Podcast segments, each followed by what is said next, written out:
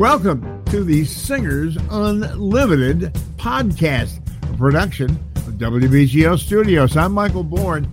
We're going to be listening back on these shows through the WBGO archives. Some great interviews, some great performances from across the years of Singers Unlimited.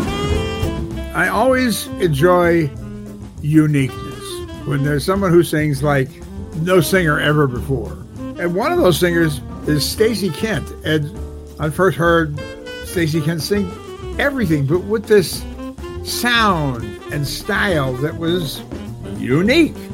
And then up in Montreal, she sang in front of a symphony orchestra and was just charming. And she was just charming when she brought the band and sang on WBGO.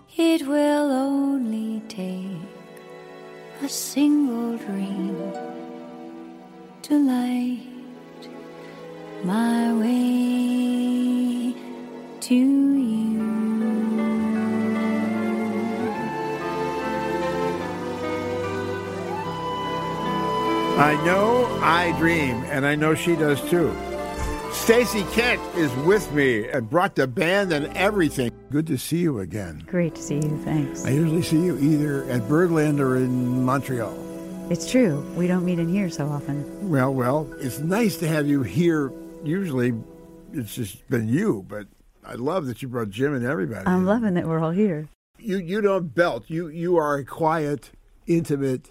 You do the things that are beautifully simple, and I think that's the hardest thing to do in some ways. Well, thanks. I don't know if it's hard or easy, but it's definitely me. You know, this this is this is about talking to people. It's very human. It's very grounded, and yet you can really soar with all of those instruments. And so we really wanted to get the voices and the instrumentation just right. And so it was so exhilarating to have that dialogue. Where were the alto flutes going to go? Where was this going to go? And we, to construct it and then watch it come to life and then get on stage with this orchestra. And um, what can I say? It's just the most astounding feeling. And you were working with people like Chuck Mitchell, who we were talking about before, who I've known forever, and you know who's very smart and knows and, and wants you to be you. Yeah. That's why you're on the label. Yeah. You know, to be you, and uh, and to do things that are that are cool, that are different, but also that'll sell. And it's interesting. I mean, it, there's this kind of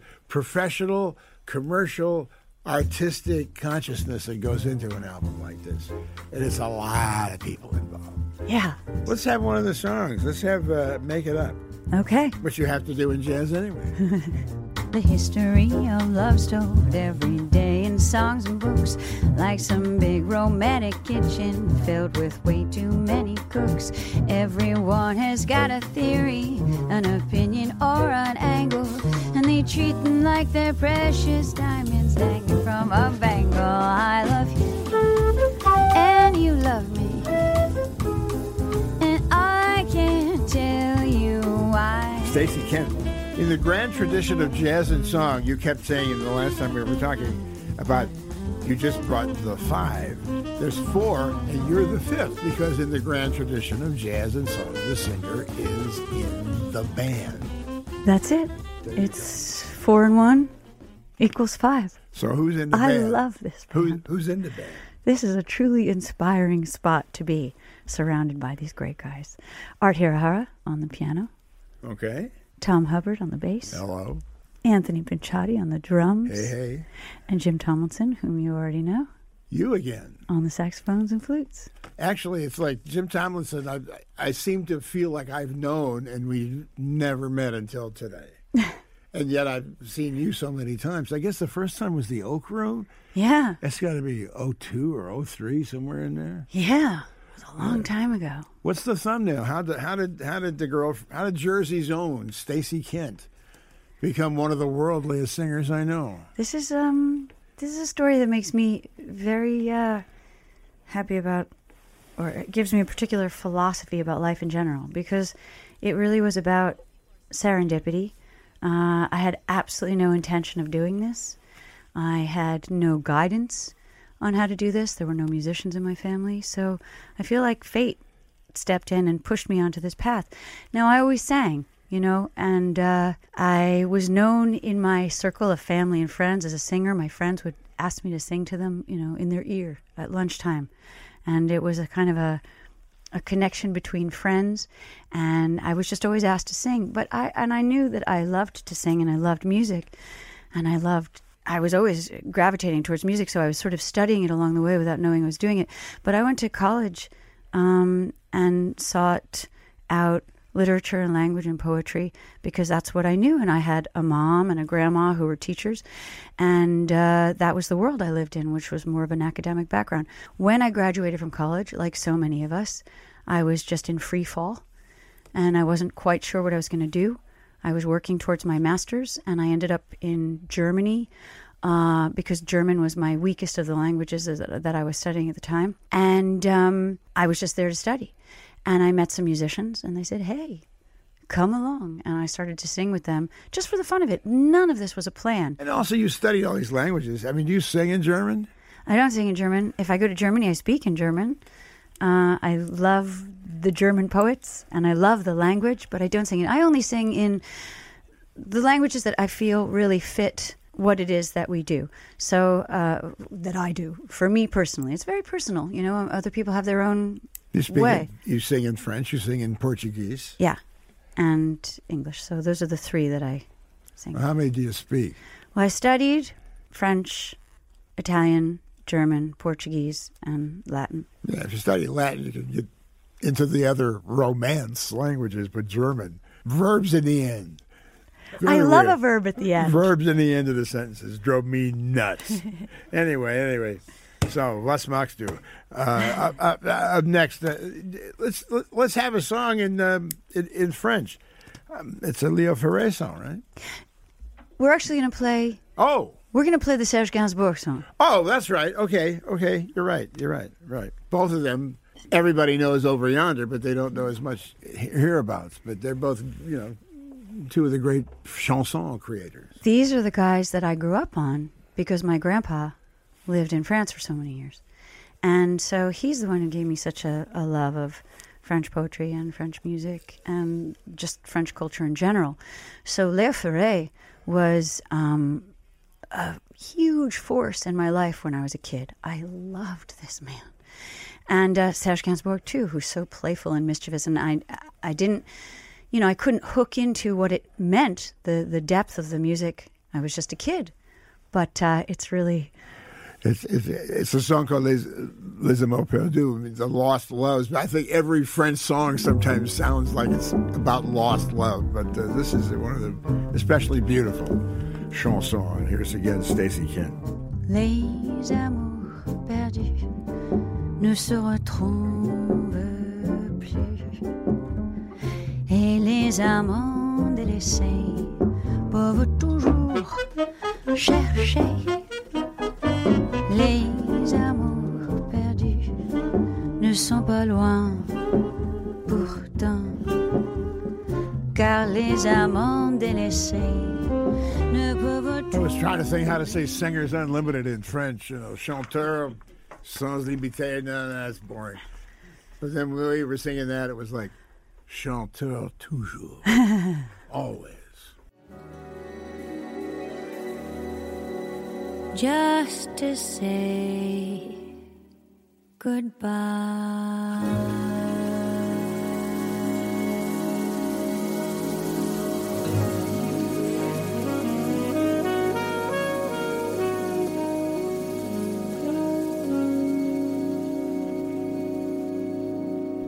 To Say Goodbye. That's a song of Edu Lobo. And I remember a great recording of Edu Lobo and Antonio Carlos Jobim together singing that song, just sung by Stacey Kent. That's one of my favorite duos. Edu and Tom together. It's astounding to me. And I know so many versions of Edu singing that with other people, but I love that one. I got to sing that with him last summer. We went down to Brazil, Jim and I to perform with Marcos Valle, with whom we've been playing a long time now. And uh, Marcos, every time we do a show, will incorporate different things, different music, different people. And on that occasion, last August, uh, that was one of the most amazing things that's ever happened to me because I was on stage with Marcos and Jim and Marcos's band and Edu. Edu Lobo, and Dori Caymmi. And I sang next to Marcos, Edu, and uh, Dori all at once. And uh, come on, it doesn't get more um, magnificent than that. And I, they asked us to play that as a duo. Um, one thing to say about that is that when we started to rehearse it, I know I do. We've met a few times, but we'd never sung together. I never heard him sing live either. So we were in a rehearsal studio, and that's a really sad song. And I just can't stop beaming. I mean, my heart is pounding. I could hardly sing. I just can't stop beaming. And he's looking at me. He's just singing at me, looking at me, and I'm looking at him. And uh, there are pictures of this uh, somewhere on the internet if people want to see them on our Facebook page or something.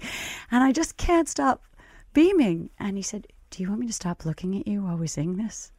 Because he thought I shouldn't, you know, be so happy. I was on the verge of sort of, you know, ecstasy. It was euphoric. And Uh, I said, yeah. No, please don't stop. Please don't stop. And um, we just had uh, a beautiful time together and an amazing connection. And this is one of the songs that I have been saying I kept back and didn't record and didn't really play or touch until we did the orchestral record because it's one of my all time favorites. And I just guarded it for this occasion, for the special occasion when we would play it with 58 people. It's such a beauty. And again, to me, you know, everybody's going to have their own experience, but to play this with orchestra, it feels so cinematic that I wanted to hear it that way. And so we waited for this moment. You probably did not hear, or did you ever hear Jobim live perform? I never heard him live, and that hurts. That that's one of those things that I really missed out on. He'd have loved you. He loved everybody. That's the He that's the twist did. of it all. It was What a heart! One of the sweetest cats, and and and you really go into this music. I mean, you really have a feeling for for the bossa nova and then some. Thanks. You know, you ha- you have to find your place. You have to find your color. You know, I know what works well for me. I know what what suits me. I I feel so inside this, and I think that we're all going to come at it from different angles because we have our own experiences. For me personally, to play this Brazilian music, and it's not just the the bossa because we played a baião when we played um, "Make It Up." Jim and I. Oh, that was one of those moments where we said, "Hey, honey." We need a baião on this album. You know, we play different grooves. We love the rhythms. The bossa, to me, works so well because you get all of that sweetness and tenderness and melancholy in the melody, right? And you can get as sad and painful as you want. And inevitably, because of the groove, you've got this sense of moving forward. You've got this ever going propulsion. And my favorite line struck me very early on when I discovered the poet, Vinicius de Moraes, as opposed to the composer who composed with the Jobim all the time. And uh, there's a, a line from Samba da Bênção, Samba Saravá, where he says, Samba is the hope of one day no longer being sad. And I love that because they are so good at recognizing the human condition that life is painful, but it doesn't have to be full of histrionics and drama. There's always the hope that tomorrow is going to be better than today. And if that's not the human condition, I don't know what is. And so I love that balance of all that melancholy and that all that feeling of moving forward. So the groove from the guys I'm playing with here, they give me that sense of forward motion and I get to have this gentle tension with them whilst displaying, portraying, living inside all of this melancholy. And that's what Jobim gave us, Edu gave us, gives us, Dori, João Gilberto. And that's why I've always looked to these guys. I discovered these guys young. I discovered them at 14. My first record was, I'm sure so many of your listeners will say the same thing. My first experience was Getz/Gilberto. And I fell completely, utterly, madly in love with the voice and the, the manner of João Gilberto. He was my man. Uh, I was just this 14 year old kid in love with this guy, and I didn't know why. But then later on, I started to realize why there was such a connection. It's a great conundrum of all music. Like it's like the blues. How come this music that's supposed to be so sad makes me feel so good? That's right. I think some of the some of the Brazilian music comes, I think, from the those breezes that come off the ocean. I, if you're on the beach, you just you know you you, you want to fly. You don't want to swim. You want to fly on those breezes. Anyway, you brought some breezes. You've recorded a couple of Jobim's songs. One of the great things about Jobim is it almost seems like one song all the songs of his life one long, beautiful song. One, I mean, I don't think anybody composed melodies more beautifully than than Jobim. No, So you're right. What do- What do you like about his photograph? Well, again, I saved this for this album because to me it was such a visual story, and I love the the orchestral aspect of it. But I love his images. I love how much he loves to play with love and his love of Mother Nature. And that force of Mother Nature is always in his music, and that's so important to me. That's how I feel. It's it's of the earth, but I'm flying too. It's it's so hard to explain Jobim because he's so many things. But you're right. The the fluidity from one place to the next uh, is just it moves with such ease. And um, what can I say? I feel so good singing these songs. Like photograph. The sun is going down, and in your eyes, I see the changing colors of the sea. It's time for you to go. The day is done, and shadows stretch their arms to bring the night. The sun falls in the sea and down below. A window light we see. Just you and That's a song about the bullet train. Is it about the actual bullet train? Well, it is. It is and it isn't. You know, it. Uh, Ishiguro's idea for the lyric and, and Tomlinson Ishiguro for the song was to make it so that, you know, that Shinkansen goes so fast that you don't know if it's real or you're dreaming. And It's so the all the train that imagery. crossed Japan. It is the train that crosses Japan. Literally, we've been on that train, and it's so fast, but you don't feel like you're moving. And so that was his excuse to uh, create all these images that, well, you're half asleep, you're half awake, you're not really sure. You see your old teacher, you know, you see all these people, and that's that's signature Tomlinson Ishiguro stuff. So Jim, what when you're composing, I mean, you have her voice in mind, but then but then do you actually think about who could write the better lyric to fit the voice that you were imagining the music that you are composing for? Um, well, it's hard to uh, it's hard to make lyric suggestions to to to a lyricist who is also now a Nobel laureate. So, yes, uh, yes. So I, I, I defer in the in the most part, but we do have a little bit of back and forth, and he will make music suggestions to me. Ish is um, a, a very literate and able musician as well as being a great writer. So we have uh, we have an interesting uh, partnership. Rodgers and Hart always said, "Don't ask which came first, the words or the or the music." But you know, you're working with a Nobel laureate. You're just back from from Stockholm, right? Yeah, we were over there. So we've been doing a, a bunch of interviews to talk about our collaboration. We were in Stockholm the night before the ceremony, and when he gave his great speech, a really inspiring speech. What a mind, what a human being he is. And, um, you know, there's no way to express how lucky I am to have this songwriting partnership. I think Jim and Ish work so well together. They've got a. It's really fun to watch them because they have great chemistry. Um, but it's so multi-layered because I discovered Ishiguro, the novelist, way before I knew him as a friend. That came later. I discovered through the BBC because he was on the BBC on a radio show called Desert Island Discs, and he chose one of our records to take away with him for the rest of his life on that game. And uh, I was completely knocked out because I love Ishiguro's work. And you know, there are those authors we all have our favorite authors. There are those authors who you feel with whom you just have a connection and you share a vision of the world. And that's how I felt about him. And so when we met, it was really uncanny because it was the same thing with the man. There was great chemistry. And I felt so completely understood as a person, as a singer. Uh, he really got me. And the songwriting came really on a whim because we were friends lunching and dining for years before the three of us, well, the four of us, because Ish's wife Lorna was there too, but started talking around a table one day, just riffing. Uh, Jim might have started and said, "You know, we should write a song for Stacey." I don't know how it came up, and he said, "Yeah." And this fun lunch just started talk, turning into a working lunch. We started talking about the universes that we would create and the song, the the, the particular words that would come out of somebody like me. Um, they really wanted to tailor make it, and we talked about all those elements that you and I are talking about. You know that that sadness, that traveling person who gets chance to kind of reflect about their life. Ish is very playful with memory, and it's such a fun thing to do in a song because you can kind of go back and forth in a song. You have um, room for space and time to pass and reflection. And, and, we started talking about all those things and all the details. And um, two weeks after that, nothing riffing of a lunch, he, he, he mailed us the lyrics to. So those lyrics did come first to the Ice Hotel and Breakfast on the Morning Tram.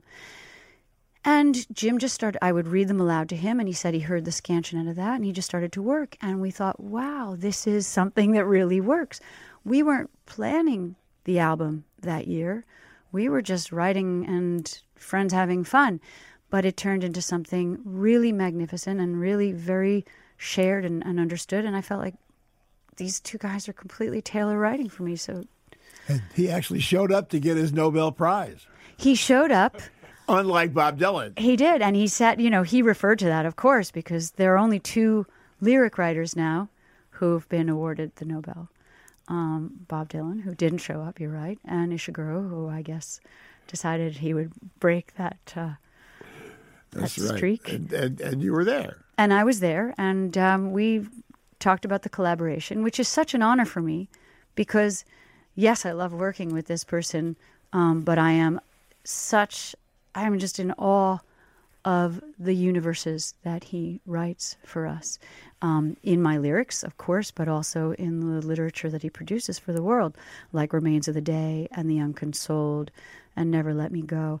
And you see a lot of the themes in his writing crop up in the music. What's fun is that in the writing, it's often very, very sad and often quite bleak. And yet I feel there's a lot of hopefulness out of Ishiguro. And I told him that.